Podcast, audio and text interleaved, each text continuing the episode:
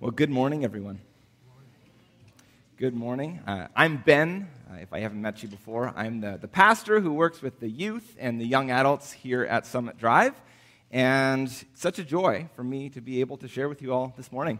Uh, we're going to start off just by reading from 1 Corinthians 15, verses 3 to 11. And so, uh, if you have a Bible with you, if you want to open it up to 1 Corinthians chapter 15, uh, right now, you can go ahead and do that. Uh, let me just pray before we read this text.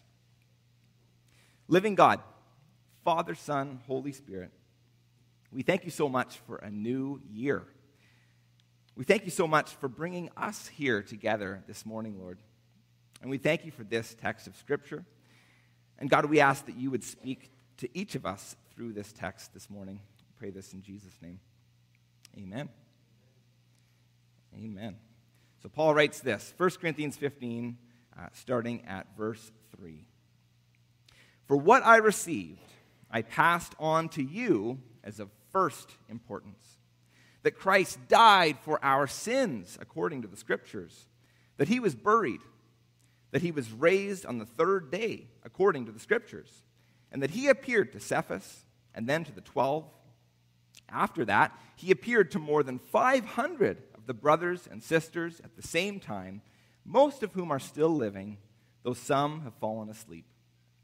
Then he appeared to James, then to all the apostles, and last of all, he appeared to me also, as to one abnormally born. For I am the least of the apostles and do not even deserve to be called an apostle, because I persecuted the church of God. But by the grace of God, I am what I am, and his grace to me was not without effect. No, I worked harder than all of them, yet not I, but the grace of God that was with me. Whether then it is I or they, this is what we preach, and this is what you believed. Well, welcome to 2023. A new year has arrived. 2022 is no longer a thing. Hard to believe it. Perhaps some of you stayed up past midnight last night, and if you did, and you're here, 9 a.m. this morning, good on you. Good on you to get up early and be here. Uh, now, I did not stay up past midnight last night, not even close to it. Uh, but in the past, uh, my wife Preeti and I, uh, we've often made it a practice to get together, uh, sometimes with some other friends or some other family members, and, and just spend a time just praying together to usher in the new year. Uh, before we pray together, though, typically what we'll do is we'll talk about some of the things that we're looking forward to in the year that's ahead. And as part of that, we'll talk about some of the changes that we want to make in our lives. And as I talk to other people right now, and as I read news articles, I don't think that we're the only ones who've ever thought about New Year's resolutions. According to a recent survey, Canadians set an average of 1.7 resolutions each year, and 62% of people find this practice to be beneficial. I don't know if perhaps the other 38% know that there's no point because we're not going to live up to those resolutions anyways. I don't know, maybe. But with the new year, with the new year seemingly comes a clean slate and a chance to start afresh and to be different than we used to be. And many of us enjoy setting some goals about what we want to change in our lives as a new year comes. Now, what are some of the most common New Year's resolutions? According to another recent survey, for, for 2023, the five most common resolutions include improve fitness, lose weight, improve diet, all three of which come as no surprise, at least to me. Um, included in the top five this year also include these include uh, improve mental health and improve finances as well. So, what's your New Year's resolution, if you have one? Uh, is it one of these or perhaps something else? You know, it seems that for a lot of us, that question of what do I want to change in my life is at the forefront of our minds at this time. And that desire for change is not a bad thing at all. As the Apostle Paul writes the book of 1 Corinthians, the book that our scripture passage is taken from this morning, uh, he is also concerned about change. As a matter of fact, Paul deeply wants to see some changes happen among the people that he is writing to. See, The church in Corinth was one that was filled with a whole bunch of issues and problems. Uh, we see that many people in this church are marked with, with pride and arrogance. Sexual immorality is, is rampant among this group of people. Uh, we even find out about a man who's, who's sleeping with his stepmother. So there's some not so good stuff going on uh, in this community. And so Paul writes to them to respond to these issues. He urges them to put aside the arrogance to stop sleeping around, to stop elevating one spiritual gift above the others, to have consideration for the poor among them, and the list could go on and on. He calls them, so to speak, to make some resolutions, to be different going forward. And through this letter, inspired by the Holy Spirit, we discover that God's desire is that his people would be open to change. The church at Corinth, yes, and us today as well. But how do we change? How do we become different sorts of people? One of the most common answers we might hear is try harder, put in more effort. This seems to be the sort of thing that's happening in the book of Galatians, another one of Paul's letters in the New Testament. Uh, there we read Paul say, After beginning by means of the Spirit, are you now trying to finish by means of the flesh? It's easy for us to think that by pulling up our bootstraps, bootstraps uh, mustering up more courage, trying harder, that we can change ourselves. And so, uh, when it comes to our exercise routine, it's get up earlier, just do it. When it comes to our food habits, it's stop eating those things that you know aren't good for you, just knock it off when it comes to our, our spiritual habits, it's be more disciplined, stop slacking off. The pastor, writer, and leadership coach Carey Nieuwhof says that 92% of people give up on their New Year's resolutions by the end of February. And I think that that number might be about right. And I wonder if part of the reason why is because we assume that change will come naturally in our lives if we just put in more effort but it doesn't quite work that way in reality. Because the reality is that we are broken people, we're messed up people. Ever since the, the first people in the biblical story turned away from God to do their own thing instead, uh, humanity, we've become turned in on ourselves. And by simply trying hard to fix ourselves and change, it doesn't exactly work. The Apostle Paul describes his own life change, a dramatic life change, in this morning's text. And let's hear now how he describes it, starting in verse 9. Paul writes, For I am the least of the apostles, and do not even deserve to be called an apostle, because I persecuted the church of God. And if you know anything about the Apostle Paul's story, uh, you'd know that this is true at least this part about persecuting the church of God. Uh, this guy, he made it his goal to do whatever he could to squash the Christian movement. Uh, he was a man who hated anyone who said that they were a follower of Jesus. Uh, we even see him approve of the killing of the young preacher Stephen in Acts chapter 7. And so, if you feel like your life is too messed up to change, if you feel like in your life there's just too great of a gap between the person you are and the person that you think that you should be, uh, if you feel like you're undeserving of God's love, that you're undeserving to be used by Him, well, this guy's story says that there is hope. God loves you still, and He desires to have you and to use you and to make you new. And perhaps some of you, maybe you just need to hear that this morning. And how does that life change happen?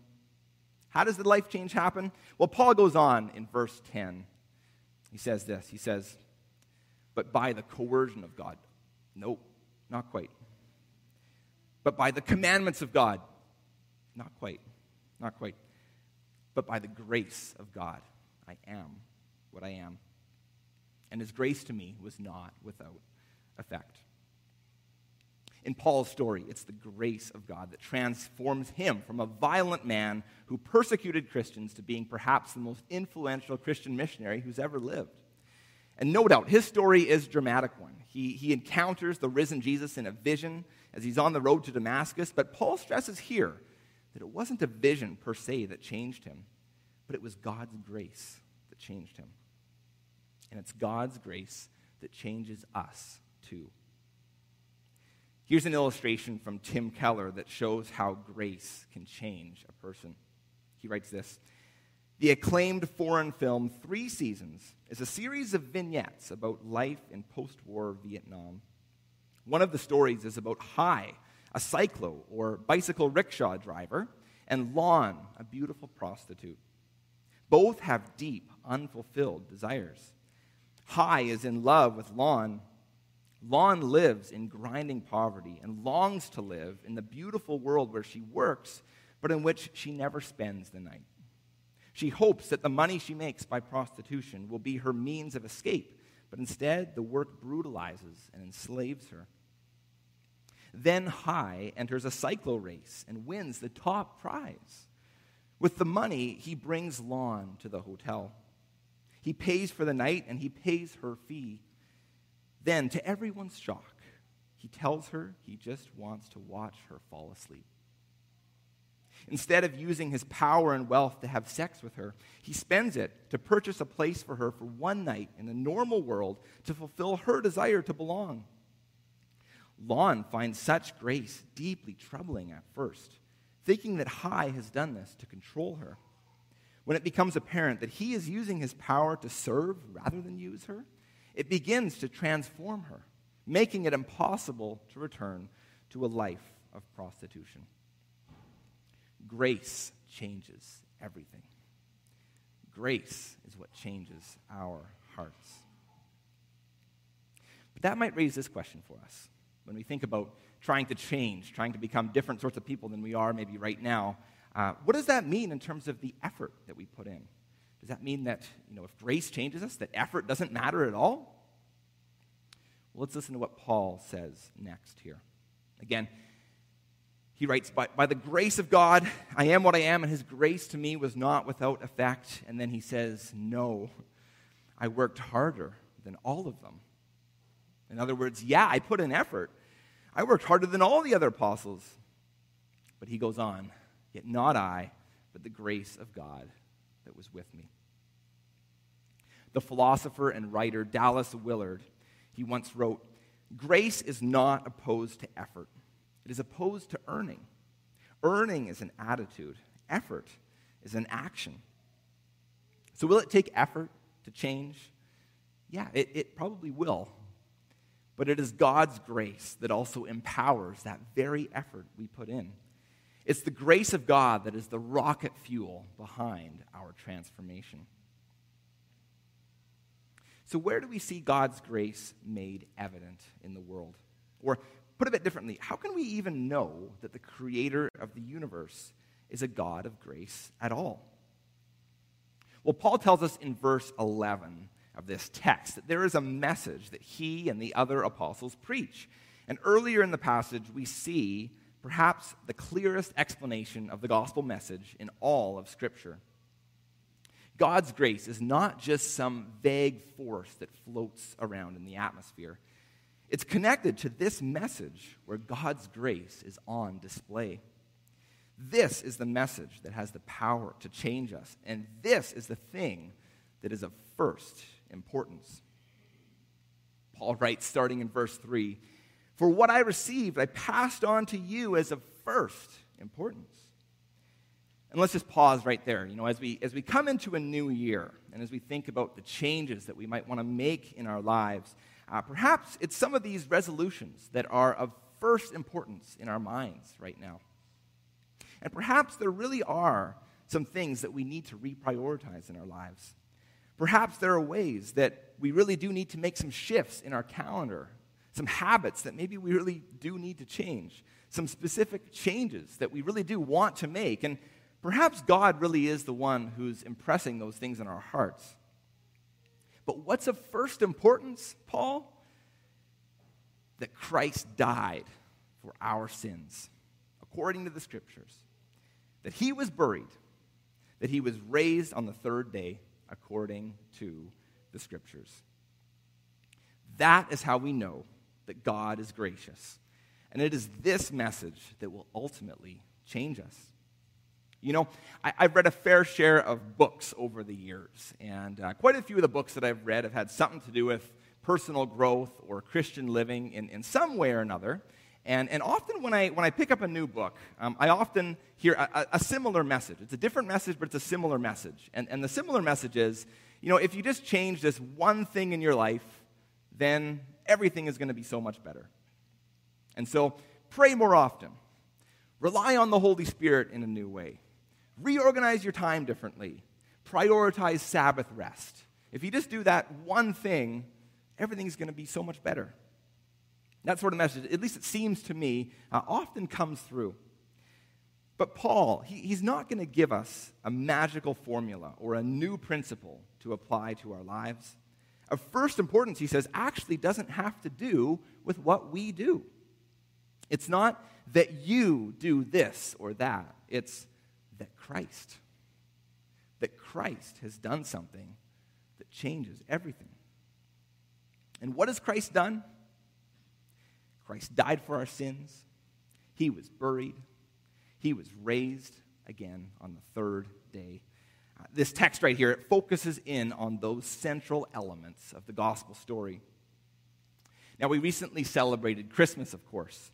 And Christmas is a time where we remember what theologians often call the, the incarnation.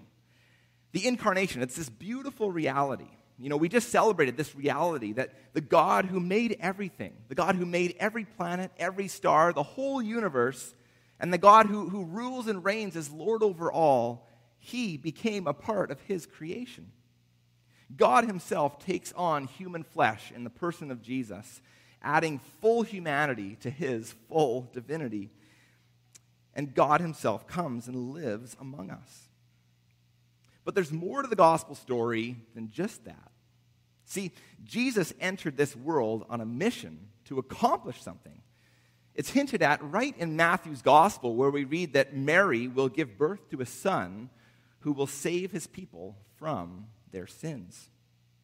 And how could he do that? Well, in John's gospel, Jesus, God the Son, uh, he repeatedly states that he was sent by the Father. Sent for a purpose. He had a mission to complete. And he tells us in John 12 that the hour where he will die is the very reason that he came. And so Jesus' obedience to the Father brings him to the cross, where he willingly lays down his life. And here we see God's grace on display in its finest form. See, our own sin and our own rebellion against God means that we, human beings, deserve death. We deserve God's wrath, even, it tells us in Ephesians chapter 2. But Jesus comes and he says, I'll take your place. As he dies on the cross, Jesus, who was sinless, perfect, the one who only deserved blessing, he experiences the most horrific death imaginable. And in that act, he takes our sin and the punishment that we deserve for it upon himself. And he does this so that we could have what we actually don't deserve, so that we could have forgiveness, new life, restored relationship with God. That is grace. Do you know that grace?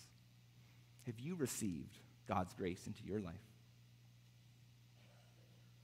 Yes, Christ died for our sins, and he willingly did that out of love for you and for me.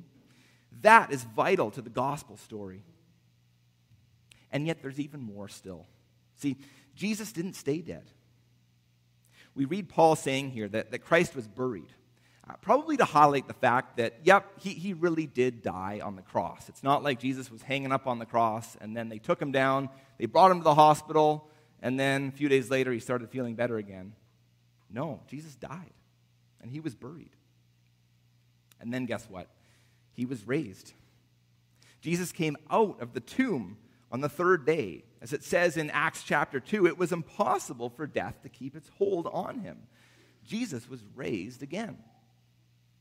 You've probably heard that saying, that old saying, that nothing is certain except death and taxes. Who's heard that before? I think we've all heard that before. Well, taxes, I guess that's still a thing. But God has done something about death.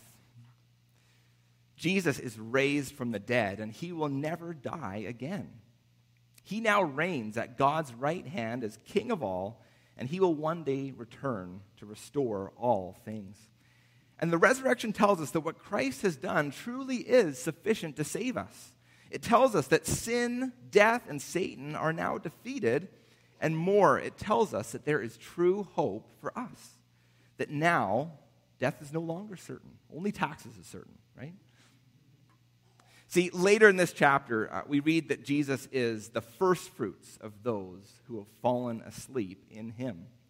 In other words, just as Christ rose from the dead, death will not be our ultimate end either. For all those who place their faith in Jesus, who put their trust in what he has done through his life, death, and resurrection, we one day will be resurrected too. That's the promise. Death doesn't get the last word in Jesus' life, and it won't get the last word in our lives either. The resurrection says that there is true hope for us and for the world. But really, you might ask, a dead man coming back to life, I mean, isn't that a bit crazy? Isn't that a bit unreasonable to believe in? Well, if that's you, if that's your question, uh, I would love to have a conversation with you and chat more about that. Uh, for now, though, let me just say this uh, you know, Paul takes the next four verses in this text here in 1 Corinthians 15 uh, to talk about the many different people who saw Jesus after he rose again. Paul doesn't just tell us this resurrection thing happened and you better just believe it. Uh, no, he, he tells us in this document, which was written only about 20, maybe 25 years after these events with Jesus occurred, he tells, it, he tells us that, that there are a bunch of witnesses who saw Jesus alive. And the first people receiving this letter could go and talk to these people and ask them questions if they wanted to. Uh, that's exactly the point that Paul makes in verse 6 uh, when he says that 500 people saw the risen Jesus at one. And then he adds this line most of whom are still living, though some have fallen asleep.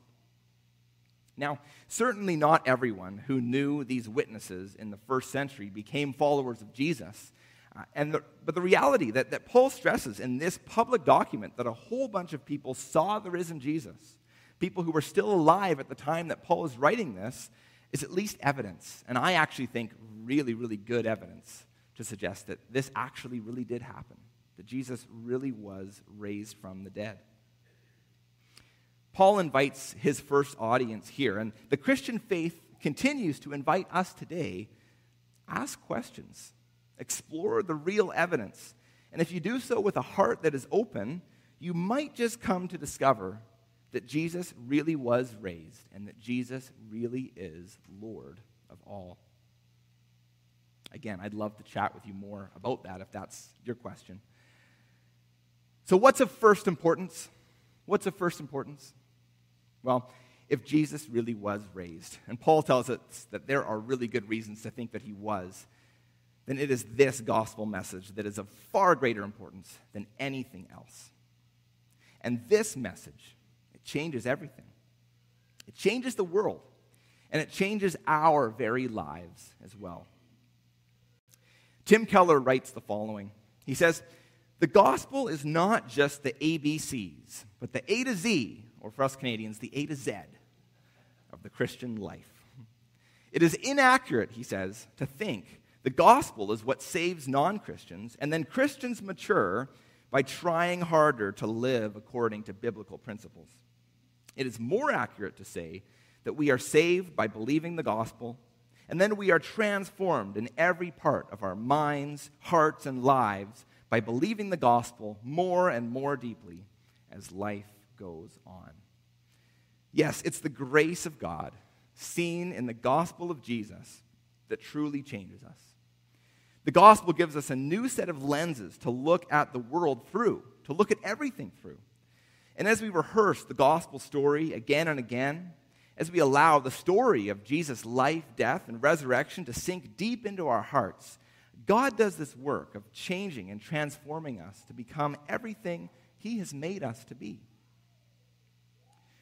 So, what might it look like for this gospel message to shape every aspect of our lives today let me give just a few examples. It means that when we mess something up, when we sin, we don't just pretend that what we've done is no big deal. It also means, however, that we don't just wallow in guilt and shame. The gospel tells us that we are sinful and flawed, so sinful and flawed that Jesus had to die. And so we take our sin seriously and, and we confess it to God when we sin. At the same time, though, the gospel tells us that we are so loved, so loved, that Jesus willingly went to that cross for us. And so when we mess up, we can move forward with our heads held high, with this humble confidence, knowing that God loves us and God is for us still. It means that when we face loss, yes, it hurts. It might hurt a lot. And we don't just deny the pain, we don't see suffering as an illusion, but we're also not filled with hopelessness. The gospel tells us that Jesus died and then Jesus rose again. And so, for our friends and our family members who've passed on, if they had put their hope in Christ, well, we're going to see them again one day. The gospel also tells us that Jesus one day is going to return and, and he's going to wipe away every tear from every eye. It also tells us that Jesus, even now, empathizes with those in need. It also means in our work life. We don't only see our work as this necessary thing that we have to engage in to make money, but we also don't become workaholics who have our sense of value completely bound up in what we can achieve. The gospel tells us that we were created to engage with the world around us and to work for human flourishing, and so we do our work even with joy. But the gospel also tells us that our value doesn't come from what we can accomplish, it comes simply from the God who loves us. In my own work as a pastor, uh, for me to let the gospel shape me has meant having grace for myself. Because God loves me simply for who I am and not for what I can accomplish for Him. You know, one of my seminary professors, he often said that pastors often have so much grace for everybody else and so little grace for themselves. And sometimes this has been the case for me. But when I believe the gospel and when I, I allow it to shape me and to sink deep into my heart, it helps me to come out of that. God has been oh so gracious to us. That is what the gospel says. So, will you today, and as we enter this new year, 2023, will you make the gospel of first importance in your life? Will you allow this story to shape you and change you above every other story and every other voice? Will you allow this story to define you and to be that thing that your life is built upon? To be shaped by this message and to be changed from deep within will require that we continually rehearse the gospel story to ourselves, that we remind ourselves of this message in those many, many moments where we are prone to forget it. And as we move to the table now, we engage in a specific practice that Christians have done for the past 2,000 years in order to rehearse the gospel story. As we take these elements, the, the bread and, and the cup, uh, we open ourselves up to allow the Jesus story to shape us and change us again. Uh, well, one more thing I'll just say as well about this practice of, of communion is that this really is something that is for Christians. And so, uh, if you are a person who is here just exploring what the gospel is, exploring Christianity, well, we are so, so happy that you are here. Uh, and perhaps for, for this, you might just want to stay in your seat and just observe uh, as, we, as we go through this process here. Um, but uh, perhaps this is also an opportunity for you.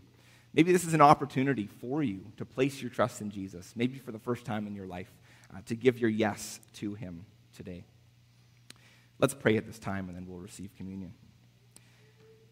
God, we do thank you so much for these elements. We thank you for the bread and the cup and for what they symbolize. Father God, we thank you so much for sending your son Jesus into this world. Jesus, we thank you for your willingness to go to the cross for us, that you willingly died for our sins. And we ask, God, that our hearts would be continually changed by this good news. Pray this in your name, Jesus. Amen. Earlier in, uh, in the book of 1 Corinthians, uh, in chapter 11, Paul writes this. I'm going to just grab my elements at this time, too. He writes this He says, For what I received from the Lord, I also passed on to you. The Lord Jesus, on the night he was betrayed, he took bread, and when he, had given thanks, he broke it, and he said, This is my body, which is for you. Do this in remembrance of me. So let's take the bread together right now.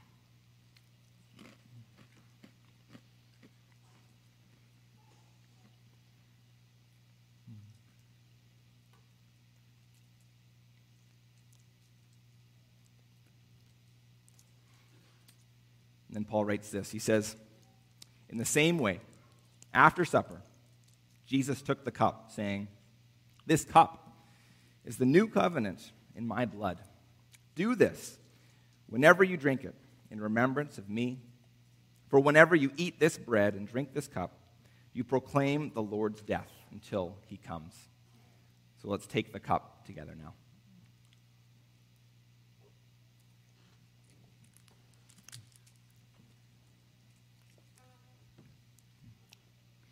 Let me just pray one more time. Father God, we do thank you so much for the gospel message.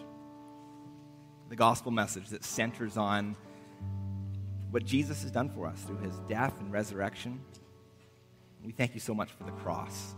The cross that says that, yeah, we've messed stuff up. That we're actually so sinful and messed up that, that Jesus, you had to die for us. But the cross that says that we are so loved that Jesus, you willingly did that pray that this gospel, this gospel story, this gospel message would continue to transform our hearts and be that thing that our lives are built on for this year that's ahead.